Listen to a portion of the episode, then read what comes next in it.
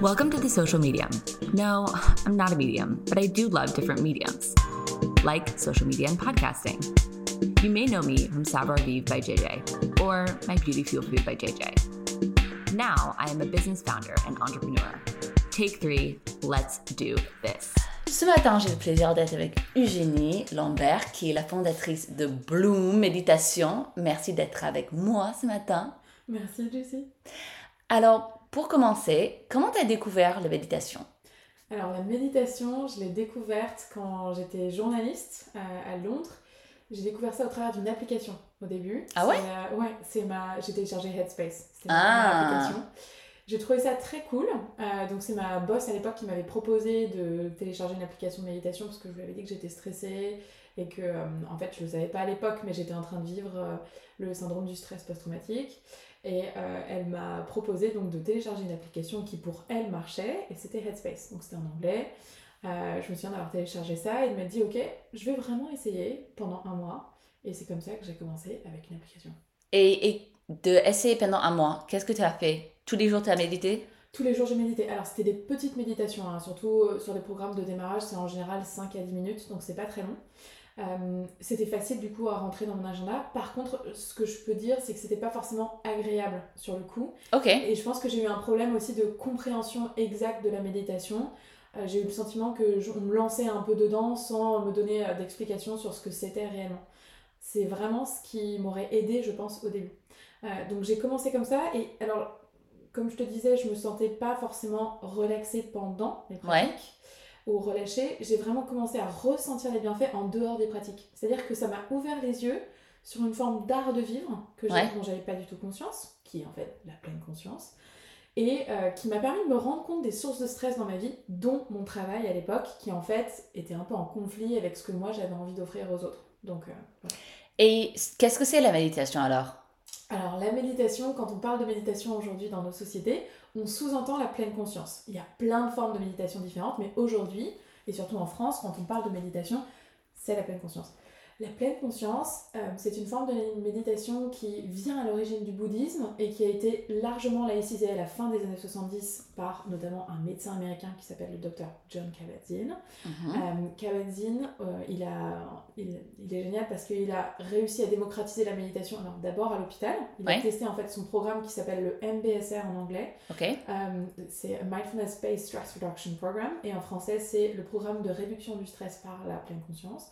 Et 8 semaines. Et en fait, il l'a d'abord testé dans les hôpitaux, s'est rendu compte de ses bienfaits, et il s'est dit, mais pourquoi ne pas juste le proposer aussi au grand public? Et c'est comme ça que le MBSR est né, et que dans nos sociétés, euh, en Occident notamment, la méditation s'est démocratisée et laïcisée aussi. C'est-à-dire que c'est plus de la méditation laïque. En quoi ça consiste? Euh, Il faut la comprendre comme étant un exercice de l'esprit. Et c'est ça, je pense que, tu vois, c'est le clash souvent avec ce que les gens se disent, c'est, mais ok, mais la méditation, ça va m'aider à me relaxer, ou genre, je vais plus avoir du tout de pensée. En fait, ça n'est pas ça. La méditation, c'est un exercice de l'esprit euh, qui consiste à prendre en compte ses pensées, parce que finalement, on produit à peu près 60 000 pensées par jour, donc ça serait impossible de dire à tes pensées, ok, Ouais, on voilà, les laisse de côté. Voilà, euh, c'est ça. ça, c'est très dur. Donc, l'idée, c'est de prendre conscience que tu as des pensées, d'essayer de les placer dans un coin de ta tête. Alors, on peut utiliser plusieurs images hein, pendant la méditation pour ça. Et de ramener ton attention à ce qui se passe maintenant en utilisant ce qu'on appelle un point d'ancrage.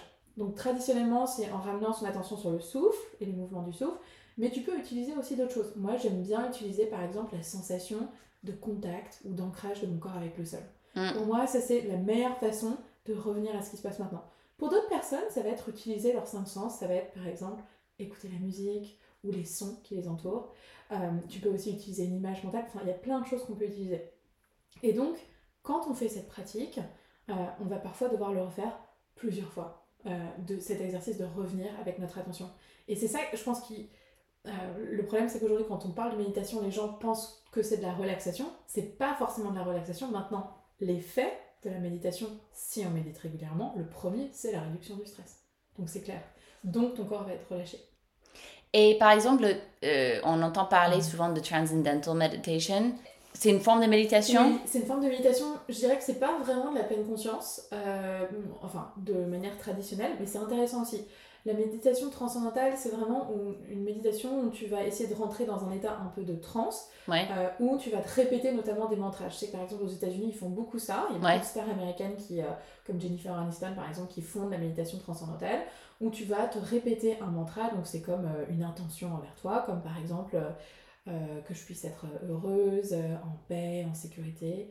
que je puisse connaître le confort du bien-être et tu peux te répéter ça non-stop en fait et au rythme de ta respiration et finalement, ce pouvoir de l'intention, il va te permettre de quelque part te convaincre. Et un peu, mm. c'est là que la manifestation peut arriver. Donc c'est une forme de méditation qui est intéressante, mais qui est assez différente quand même de, de la pleine conscience, je dirais. Et euh, justement, pour revenir à Bloom, mhm. euh, de lancer une centre de méditation à Paris, mhm. Quel était le... C'était quoi le... Les gens ont réagi comment avec euh, l'ouverture? Pour moi, c'était un énorme pari de pouvoir ouvrir un studio de méditation à Paris parce que je savais que le yoga était déjà bien installé. La méditation en France, elle a été largement démocratisée aussi grâce euh, au confinement. Et aussi, je dirais notre équivalent entre guillemets de John Kabat-Zinn en France, c'est Christophe André. Donc c'est un psychiatre français qui est vraiment euh, génial et qui a permis de démocratiser, je trouve, la, la méditation et de l'expliquer de manière simple. Il a écrit plusieurs livres là-dessus, d'ailleurs, je vous invite à les consulter. Euh, euh, et, donc, en fait, le, fait de, créer ce studio, euh, pour moi, ça a été une évidence parce que comme moi, j'avais vécu une forme de stress intense dans le passé, la méditation, ça m'a permis de prendre soin de ça. Et tout de suite, j'ai voulu, en fait, être dans un lieu qui soit dédié à ça, pouvoir poser mes questions à des personnes qui puissent répondre, parce que l'application ne peut pas répondre à mes questions que j'avais sur la méditation, ne peut pas m'expliquer exactement ce que c'est. Et aussi peut-être de rencontrer des gens qui vivaient la même chose que moi. Pourquoi? Parce que pour moi, la communauté créait du lien. Aider les autres, c'était en fait au cœur de ce que je voulais faire. Et donc Bloom, pour moi, c'était aussi ce nom. Alors, c'est un nom anglais, on me dit, ah, mais pourquoi ne pas avoir choisi un nom français? Bloom, c'est un mot qui est doux. C'est un mot qui montre aussi que c'est un processus qui n'est pas fini. Mm. Et je pense que c'est l'éclosion. Donc, c'est-à-dire que la fleur n'est pas totalement euh, arrivée à maturation, mais elle est encore en process. Et en fait, la méditation, c'est une pratique qui s'inscrit dans le temps. Et mm. donc, on n'est pas toujours euh, dans les mêmes états d'âme et tout. Et donc, ça, ça continue. Il n'y a, a, pas euh, une fin, si tu mm. veux. C'est pas assez, ah, je me sens bien, je vais plus jamais me sentir mal. L'idée de Bloom, c'est cette idée de développement avec l'humain en même temps. Donc voilà, donc c'était créer du lien, rassembler, aider les autres autour de ce sujet de la méditation. puisque alors c'est moi personnellement un outil qui a pu m'aider. Je sais que ça convient pas à tout le monde, mm. mais la science aujourd'hui nous valide scientifiquement, c'est bien fait. c'est merveilleux, on a mm. énormément d'études scientifiques sur la méditation qui viennent valider, c'est bien fait. Et justement, toi qui, qui as une vie à 1000 à l'heure et qui avait une vie à 1000 à l'heure quand tu as commencé à méditer, je sais que même moi personnellement, il y avait des phases où j'ai commencé de, de, méditer tous les jours et après j'arrête. Qu'est-ce qui t'a fait en sorte que tu avais vraiment eu envie de continuer de trouver ce temps pour toi tous les jours? Bah, euh, je pense que le point de départ pour moi, ça a été de tester l'application au début pendant un mois. Parce que je me suis dit, ok, ça marche sur le long terme. Les études scientifiques aussi montre aujourd'hui que si tu pratiques en moyenne 12 minutes par jour, donc une dizaine de minutes, c'est vraiment pas beaucoup, eh bien c'est là que tu peux commencer à ressentir le bienfait. Alors, c'est à prendre euh, voilà, avec euh, des pincettes parce que 12 minutes euh, c'est bien et en même temps c'est pas grand chose. Ça dépend. Moi je pense que, et c'est ce que je veux prouver avec Bloom, c'est qu'on peut méditer de différentes manières, que tu n'es pas forcément obligé de t'asseoir sur un coussin de manière traditionnelle pour pratiquer. Bien sûr, c'est ce qui va venir nourrir ta pratique, c'est ce qui va t'aider. Mais en fait, il y a d'autres façons de pratiquer la méditation. Et moi, c'est ça qui m'aide dans mon quotidien mmh. d'entrepreneuse aussi. À, pratiquer donc ce qu'on ce qu'on appelle les, pratiques informelles, donc comme par exemple manger en pleine conscience, ou tu vois, si tu n'as pas le temps de faire une petite pratique de méditation le matin, et eh ben, tu vas forcément boire, je dirais, un verre d'eau dans ta journée, c'est sûr, ou prendre un café. Et eh bien, si tu faisais cette, cette euh, activité en pleine conscience, ça te permet de pratiquer la méditation. Je t'explique rapidement en quoi ça consiste. Oui, parce que je pense que les gens ne savent pas. Les gens ne savent pas. Et peut-être même moi, je vais apprendre quelque chose. Hein. Ça paraît bête. Donc quand on explique ça, en fait, finalement, parce qu'on déconstruit un petit peu aussi tous les schémas qu'on s'est construits, puisque notre cerveau cherche continuellement des distractions pour nous distraire. Et donc on est souvent déconnecté de l'activité qu'on est en train de faire. Donc tu marches dans la rue, en fait, tu penses à mille choses, mais t'es pas dans ta marche. Non. Alors par moment, oui, on écoute le chant des oiseaux, etc. Mais on est souvent déconnecté de ce qu'on fait parce qu'on pense à son email avec euh, Paul euh, qui nous a écrit. Euh, je ne connais pas de Paul, hein, je ne connais personne. Mais voilà. Donc, donc le, par exemple, si vous prenez un verre d'eau ou un thé, c'est mieux parce que le thé, en fait, il y a une sensation de, de chaleur et donc avec la température, c'est super. Vous pouvez vraiment essayer de déjà prendre quelques petites respirations. J'aime bien le SAS, les trois respirations conscientes avant de faire ça. Tu prends ta tasse de thé, tu l'observes vide. Tu, dis, je- tu juste tu regardes ça, tu contemples le fait qu'elle soit vide et que après tu vas la remplir. Donc tu fais bouillir l'eau, tu peux utiliser tous tes sens, écouter le son. Tu peux regarder la vapeur qui commence à s'échapper. Ah, ça y est, l'eau est prête. Tu la mets dedans. Quels bruits sont présents Mm. quelle couleur Qu'est-ce qu'il y a? Après, tu mets ton thé. Est-ce que tu peux regarder aussi s'il y a des couleurs, s'il y a des sensations, si la chaleur au creux de tes mains, tu vois? Et ensuite, tu bois ton thé. Et ton thé, tu l'as bu en pleine conscience. Ça t'a permis de faire redescendre ton stress. Mm. Ça t'a permis de te connecter à des choses simples. Mm. Et en même temps, tu n'as pas pris ce thé en euh, pensant à 30 000 trucs. Ouais. Vraiment, ça permet de se reconnecter à ce qui se passe maintenant. De, je trouve de remettre les choses en perspective. Ok, mes problèmes, finalement, ils sont tellement petits. Ouais. Et c'est pas grave à l'échelle de ma journée ni de ma vie. Ouais. Donc, euh, cette activité euh, euh, et, et cette forme, je trouve, de pleine conscience au travers de sa journée, même dans la façon dont tu communiques avec les gens, si je ralentissais dans cette conversation qui m'angoisse un peu, en fait, quels sont les bienfaits Mm. qui pourraient m'arriver? Voilà. Ça. Je trouve très intéressant aussi, surtout que, bah, on parlait tout à l'heure de comment euh, euh, le yoga était bien installé en France avant que la méditation. Et ce que moi, je trouve très contradictoire, c'est que beaucoup de gens pratiquent le yoga comme une forme de sport où on prend le temps de réfléchir justement à notre journée, à comment on est en train de transpirer, on dépense, etc. Quand en vrai, le yoga, en fait, c'est pas censé être ça. Euh, et, euh, et ça m'a pris vraiment longtemps à, à comprendre ça moi-même, personnellement. Bien sûr. Ah non, mais c'est- très intéressant cette approche parce que, et, et en fait, c'est pas que au yoga, tout ce qu'on fait doit avoir un but et euh, doit être productif. C'est ce qu'on t'explique dans la société. Et en fait, le fait, entre guillemets, de ne rien faire, parce que c'est ce que les gens pensent qu'on fait quand on fait de la méditation, euh, comme tu as la sensation de ne rien faire, tu dis je ne suis pas productif. Mm. Mais en fait, chers amis, il y a une étude scientifique qui est sortie il y a quelques semaines euh, qui prouve qu'une séance de méditation de 20 minutes comparée à euh, une sieste, une petite sieste dans la journée de 20 minutes, eh bien, ça va mais régénérer 10 fois plus ton cerveau de faire de C'est la dingue. méditation. C'est incroyable. Alors, évidemment, on a besoin de dormir, Oui, on a besoin de se reposer.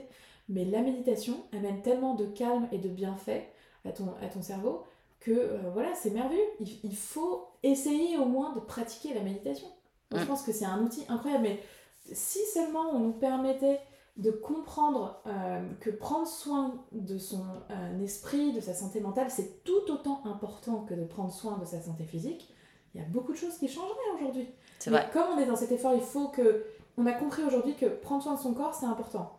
Et donc, l'idée, c'est toujours un effort très fort, un résultat Ouais. et tout. Mais parfois, ça peut créer du stress, même, tu vois, de faire des Totalement. pratiques comme du HIIT ou des choses comme Ouais. ça, qui sont très bien, hein, je, je critique pas, mais pour certaines personnes, c'est trop stressant. Moi, par exemple, le cycling en salle, je peux pas, ça me stresse trop. Mm. J'ai besoin de faire un running ou, tu vois, de faire d'autres activités euh, qui m'aident. Chacun son rythme aussi. Ouais. Et de manière égale, en fait, prendre soin de son esprit, ça permet de faire de la prévention du burn-out et de la dépression. Mm. C'est prouvé scientifiquement. Donc pourquoi est-ce qu'on nous apprend pas ça à l'école? Je ne sais pas. Mais Et, et, et comment, et comment, justement? Comment ça peut euh, nous éviter à faire un burn-out ou... Ouais, alors, bon, donc je, je vais t'expliquer les bienfaits scientifiques de, Oui. de la méditation. Donc, le premier, c'est la réduction du stress. Donc ça va t'aider à faire redescendre le stress, à remettre les choses en perspective, etc. Mm, mm, mm. Donc ça, sur le long terme, ça t'aide à être moins stressé. Euh, ensuite, le, moi, ce qui m'avait intéressé sur la méditation, euh, c'est que je, je me suis rendu compte que j'étais hypersensible. Euh, et d'ailleurs, beaucoup de personnes qui font de la méditation sont des hypersensibles. Ouais. Ça m'a permis de prendre soin de mes émotions. Et donc, de me rendre compte qu'elles avaient leur place finalement, et, et aussi de savoir quoi en faire. Donc en Mm. fait, ça t'aide dans la gestion de tes émotions. Et ça, c'est un outil extrêmement précieux, notamment pour les personnes comme moi. Et enfin, euh, au niveau du système nerveux autonome, ça c'est la partie un petit peu plus technique, euh, notre système nerveux autonome, il a deux parties. Le système nerveux euh, sympathique et le système nerveux parasympathique. Et donc dans le système nerveux euh, sympathique, c'est tout ce qui va euh, induire euh, nos réponses face à une menace perçue. Donc par exemple, c'est un peu l'adrénaline, tu vois, tu vas... je prends souvent un exemple vraiment bête, mais c'est pour bien comprendre, c'est que tu vas faire un jogging, aller dans le bois de Boulogne, et tu te retrouves nez à nez avec un ours. Ça va pas t'arriver a priori, pas beaucoup d'ours dans le bois de Boulogne, mais euh, ton, ton instinct, si tu veux, ta réaction, c'est le système nerveux euh, sympathique qui se met en marche et qui dit, ok, prends la fuite, ou alors euh, l'ours commence à t'agresser, tu te bats. Ouais. Donc ça, c'est la fuite ou le combat. Donc Ouais. ça, c'est sympathique. tu auras compris, la méditation, on va pas travailler là-dessus. Elle va nous aider au contraire à stimuler le système nerveux parasympathique qui lui aide au contraire nos corps à revenir au calme. Donc avoir une meilleure digestion, une respiration plus lente, Mm. le cardiaque aussi ralenti. Euh, et donc tu vas aussi avoir un meilleur sommeil. En fait, quand on stimule le système nerveux parasympathique, on aide vraiment nos corps à revenir à cet état de calme qui est vraiment bénéfique pour nous puisque on n'est pas dans le stress. Mm, mm. Voilà. Donc c'est pour ça qu'on dit qu'on a euh, aussi au niveau du cerveau, ça va augmenter la matière grise de certaines parties du cerveau, dont euh, l'hippocampe, tu vois, qui est lié euh, à la mémoire, euh, et ça va réduire aussi euh, euh, qui est, euh, si tu veux, quelque chose qui est notamment très développé chez les jeunes mamans, puisque c'est ton instinct euh, un peu animal à réagir aussi. voilà, il est souvent en, en veille. Donc ça va t'aider à avoir une meilleure concentration, à avoir un meilleur sommeil, à, être, à être plus centré, moins stressé du coup, parce que évidemment, quand tu enclenches le système nerveux parasympathique, eh bien, il y a tous ces bienfaits qui, qui... Et puis, moins tu produis de cortisol, l'hormone du stress, qui est quand même nécessaire hein, à notre Oui. survie, évidemment. Mais euh, si tu es tout le temps en stress, eh bien, ça va bloquer euh, certaines parties de ton cerveau et ça va l'empêcher euh, de créer cette matière grise.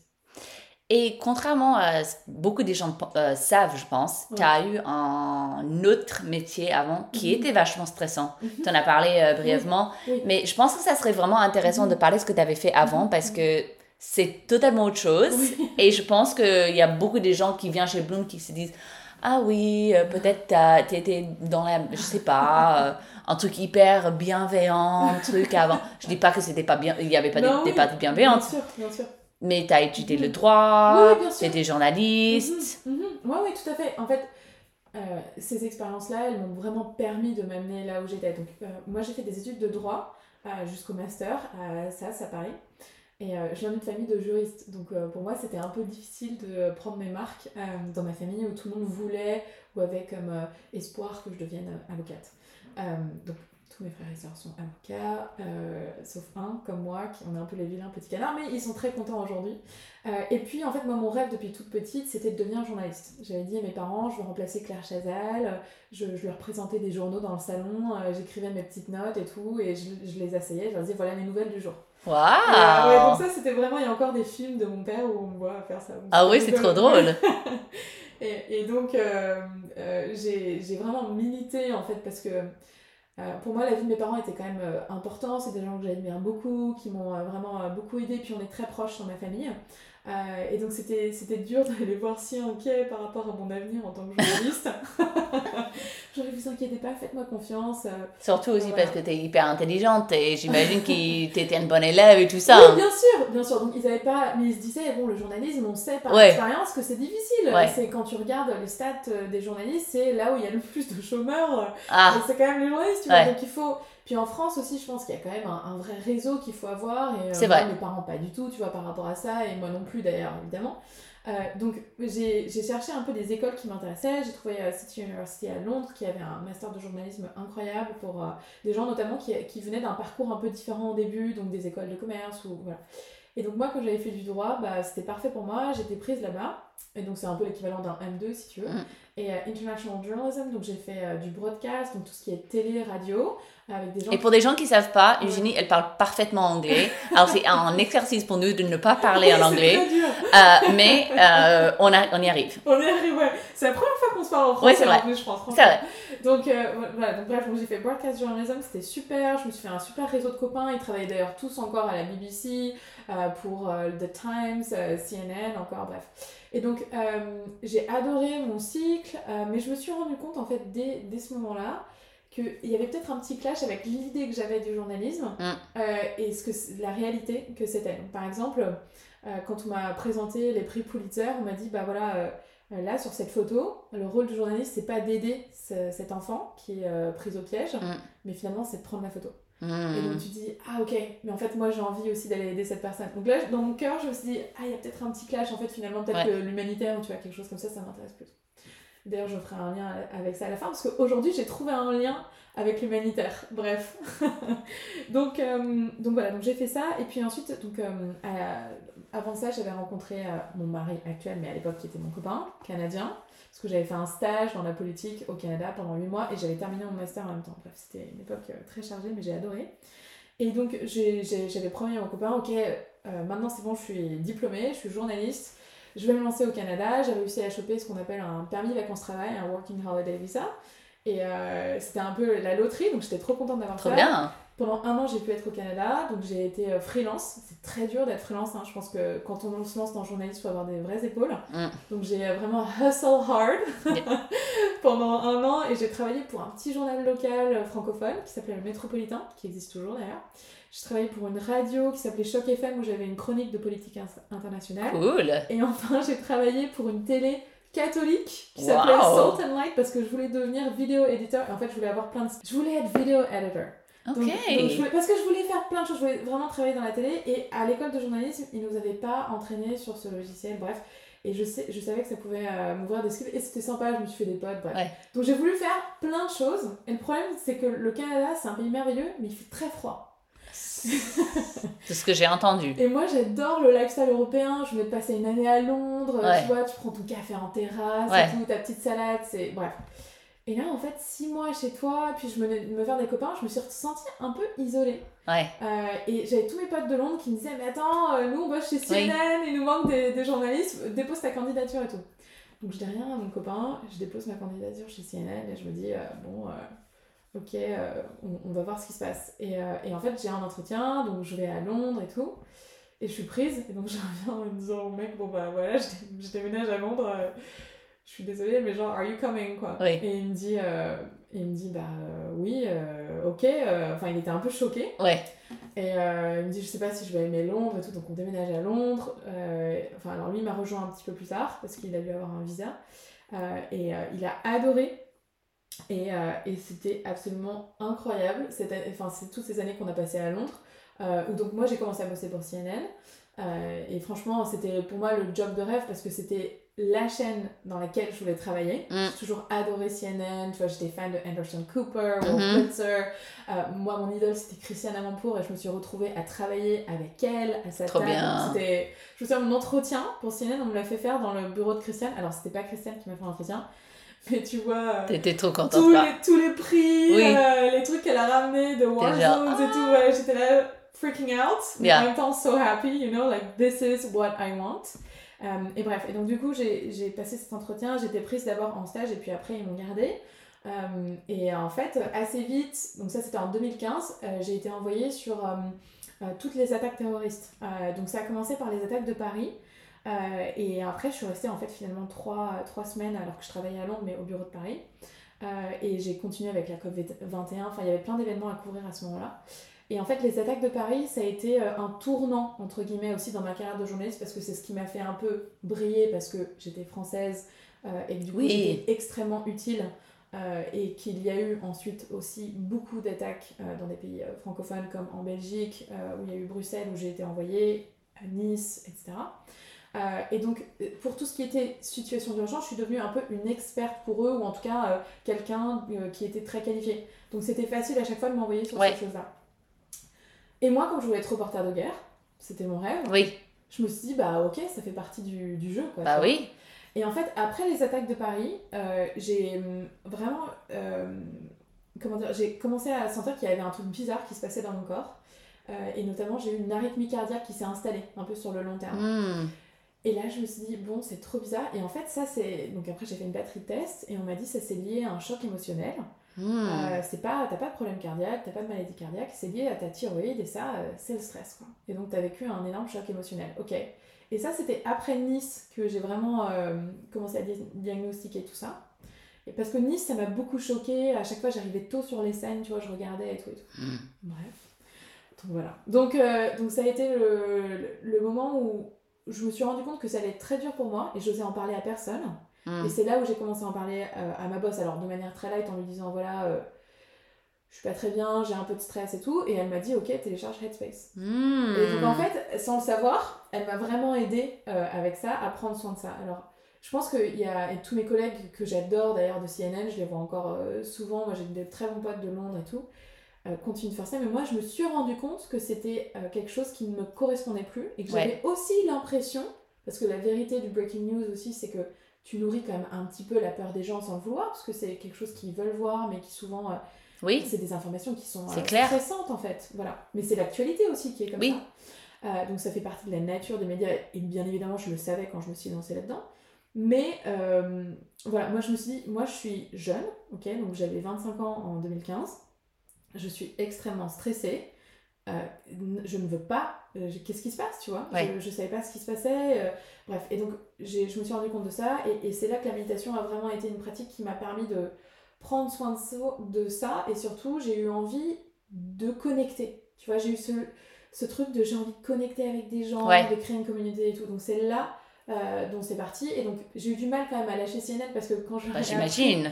quand j'étais en fait quand j'étais enceinte de ma première fille euh, Adélaïde je, je leur ai dit à Londres et avec mon mari on a pris la décision de revenir dans un des pays où on était le plus proche de notre famille pour avoir un petit peu d'aide Oui.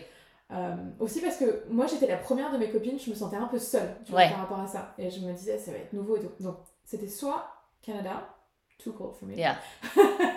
trop froid pour moi soit mais je- même si j'adore le Canada et on y retourne euh, voilà, chaque année euh, soit Paris et comme on n'avait pas encore testé Paris Ouais. On était proches, tu vois. Donc Ouais. j'ai dit à mon mari, bon, maintenant, faut qu'on aille à Paris. Il m'a dit, oh là là, ça va être tellement dur pour moi, j'adore Paris, mais franchement, je parle pas français et Ouais. tout. On l'a quand même fait. J'ai annoncé ça à ma boss en lui disant, voilà, genre, en gros, je pose madame et tout. Elle me dit, mais attends, on va continuer à bosser ensemble depuis Paris. Donc pour moi, c'était génial. Donc j'ai dit, ok, super. Donc ils m'ont tout set up à la maison. J'avais. euh, Génial. enceinte, j'avais mon petit bureau, et je pouvais bosser pour CNN tranquille. Puis c'est passé quand même des trucs, il y a eu plein d'élections, il y a eu Notre-Dame, il y a eu Ouais. plein de choses pendant ce temps-là. Euh, Ah et oui. j'ai terminé, en fait j'ai compté- j'ai des gilets jaunes, ça c'était l'enfer, mais bon voilà. Ouais. Donc j'ai pu avoir mon enfant et reprendre en fait euh, rapidement le travail, j'ai continué à bosser à distance avec un pour et tout, enfin c'était super. Et euh, en 2019, après le G7, je reviens et là je leur dis en fait je suis désolée mais j'arrête et, et je vais lancer un studio de méditation. Donc c'était un peu là genre ok. Et ta famille, euh, ils ont dû dire, dû dire Alors ma famille je les avais préparés parce que je, je leur avais fait comprendre en fait que c'était en train de changer ma vie complètement.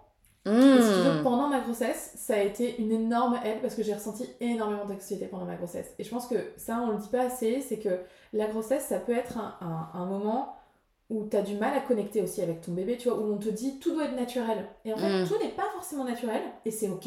Ouais. Et en fait, tu apprends. Tu vois, et moi, je me posais des questions genre, est-ce que je vais être une bonne mère et tout? Bon, évidemment, je Oui. pense que je suis une très bonne mère, mais sans vouloir me jeter des fleurs. Mais voilà, donc c'était une période source d'angoisse. euh, et la méditation m'a permis de prendre soin de ça. Vraiment. Tu peux demander à mon mari. il était moins de, du fait Il que était ça m'a aidé à voilà, re- faire redescendre. Mais euh, ouais, ouais, non, ça, ça a été un vrai tournant pour moi. Et donc après, euh, en fait, ce qui m'a conforté aussi, c'est que en- après ça, j'ai fait un tour aux US de lieux que tu connais par cœur, Euh. qui m'ont conforté dans cette idée que le lieu c'était génial. c'était une très bonne idée. et que moi, c'est ce qui manquait à Paris, dans ma C'est vrai, hein. en fait, parce qu'à Londres, il y en avait déjà, tu vois, là où j'habitais. Au Canada, évidemment, ils sont hyper Ouais. en avance aussi. À New York, il y avait un studio que j'adorais qui s'appelle Mindful Ouais. MDFL, qui a fermé malheureusement, mais qui continue avec plein de projets et tout. Il y avait Inkscape que j'ai adoré parce que là, tu pars Inkscape était incroyable. Non, Inkscape, c'était Ah, dingue. Et pour moi, je me suis dit, mais les Américains sont quand même très forts Ouais. parce qu'ils ont compris euh, l'intérêt de la méditation dans la santé mentale. Alors, pas tous, mais en tout cas, c'est quand même bien installé. Hmm. Euh, et à Los Angeles, il y a Unplug, il y a The Den, il y a vraiment plein de lieux comme ça qui sont super. À Chicago aussi, il y avait un studio que j'aimais bien qui mixait euh, méditation et massage. Euh, et moi, c'était quelque chose que je Oh là là. Voilà, donc c'est pour ça qu'on propose aussi du massage ici, parce que je crois vraiment dans le fait que parfois on a des tensions corporelles et que ce lien psychosomatique, il est incroyable, il faut en prendre soin. Euh, et que pour certaines personnes, parfois, on l'a vu, hein, en faisant un massage avant, ils arrivaient mieux à méditer après. Ça, j'y crois bien. Tu vois? J'ai jamais essayé, mais je devrais. Ouais, exactement. Donc voilà. Euh, alors pour finir, pour quelqu'un qui qui médite pas ou qui a Mhm. essayé de méditer mais qui n'arrive pas à trouver leur rythme, que- qu'est-ce que Mhm. quels sont les conseils que tu donnes? Ok. Euh, le premier conseil, évidemment, c'est de venir chez Bloom si c'est Ouais, possible. évidemment. hein, Évidemment, évidemment. bien sûr. Non, mais je le dis avec vraiment beaucoup de sincérité parce que euh, c'est un lieu où on, on répond à vos questions. Mm. On prend soin, tous les profs sont là pour répondre. Et en fait, on fait pas que aussi des cours purs de C'est vrai. méditation. Tout à l'heure, on va faire un cours de yoga et Voilà. sound. Mais dans tout, exactement. La méditation sonore, ça fait vraiment partie de notre identité aussi. C'est une expérience absolument fabuleuse où tu reconnectes à ton sens de l'ouïe et en même temps tu médites d'une autre manière. Et bon, moi j'y crois à 2000%. Euh, donc moi je, je pense que de venir dans un lieu, c'est un game changer, je trouve, pour son expérience. d'accord. Voilà. C'est vraiment quelque chose qui permet de connecter à une communauté, à, voilà, à des gens qui vivent la même chose que nous, etc. Mais à la maison, continuer à méditer au travers d'une application. D'ailleurs, spoiler, Ah. euh, spoiler euh, on lance une application qui va sortir cet été. Ah. Voilà. Et on est très content parce que c'est pas une application traditionnelle de méditation, vous verrez. Donc, J'ai trop de détails à venir. Ouais, ça va être un truc incroyable. C'est un projet sur lequel je bosse depuis presque un an. Et là, ça va enfin. euh, Enfin, c'est vraiment comme un bébé, tu vois. Et Trop c'est bien. Tout ce qu'on a dans notre cœur, on l'a mis dans cette application. Et euh, parce qu'on est sûr que grâce à cette application, tu vas vraiment pouvoir changer ton quotidien. Et ça, c'est vraiment le next step pour Bloom C'est aussi. le next step pour Bloom, c'est parce que euh, notre idée de démocratiser la méditation, on sait que tout le monde ne peut pas venir tous les jours aussi ici. Et Ouais. souvent on nous dit, mais pourquoi on ne peut pas retrouver la qualité de votre enseignement au travers d'une application euh, pour pouvoir continuer à méditer avec vous? Et ça vraiment, nos méditants, nos clients nous l'ont dit, nous l'ont répété, et donc on l'a entendu, et aujourd'hui on lance euh, ce produit-là. Après, tu vois, on fait d'autres actions comme par exemple, il y a certains cours qu'on propose à prix très réduit pour les étudiants. Donc, par exemple, le cours de 60 minutes, il est à 10 euros pour les étudiants. Ça, c'est Ouais, génial. alors évidemment, c'est absolument pas rentable pour nous, mais c'est pas Oui. grave parce que on investit. En fait, si on n'investit pas dans les étudiants et euh, dans les jeunes générations, eh bien, euh, Ouais. ça sert à rien. Si le gouvernement ne fait rien pour euh, la méditation dans l'éducation, eh bien, nous, on va faire quelque chose. Trop, c'est trop génial Donc ça. voilà, donc on fait ça. Et aussi, moi, je travaille avec un programme pour l'ONU. Donc c'est là où Oui. je fais le lien avec l'humanitaire euh, pour les Nations Unies, euh, avec la Fondation des Nations Unies et en collaboration avec Lululemon, euh, qui, qui, euh, finance ce programme, qui s'appelle Peace on Purpose. Donc, en français, la traduction est un peu bizarre, mais c'est la paix réfléchie. Et, Ça, ça fait tout sérieux d'un seul coup. oui, oui, je sais, je sais. C'est tellement joli en anglais. Euh, c'est un collectif en fait de, de plusieurs instructeurs de méditation, d'enseignants comme moi euh, au- dans le monde. Donc on doit être à peu près euh, une dizaine. C'est génial. c'est génial. Et donc on Félicitations. crée- merci. Et donc on crée des programmes de méditation pour tous les travailleurs qui dépendent des organisations de l'ONU. Donc ça va être l'UNESCO, l'UNICEF, etc. Moi je m'occupe en particulier de toute la partie francophone Ouais. donc tous les gens qui travaillent notamment en Afrique ou dans des pays francophones. Euh, et ensuite, j'ai, en fait, de par mon expérience sur euh, le terrain et euh, in crisis, en fait, en crise, euh, ils m'ont fait intervenir sur le programme en anglais qui s'appelle Crisis Response, Ok. qui est spécifique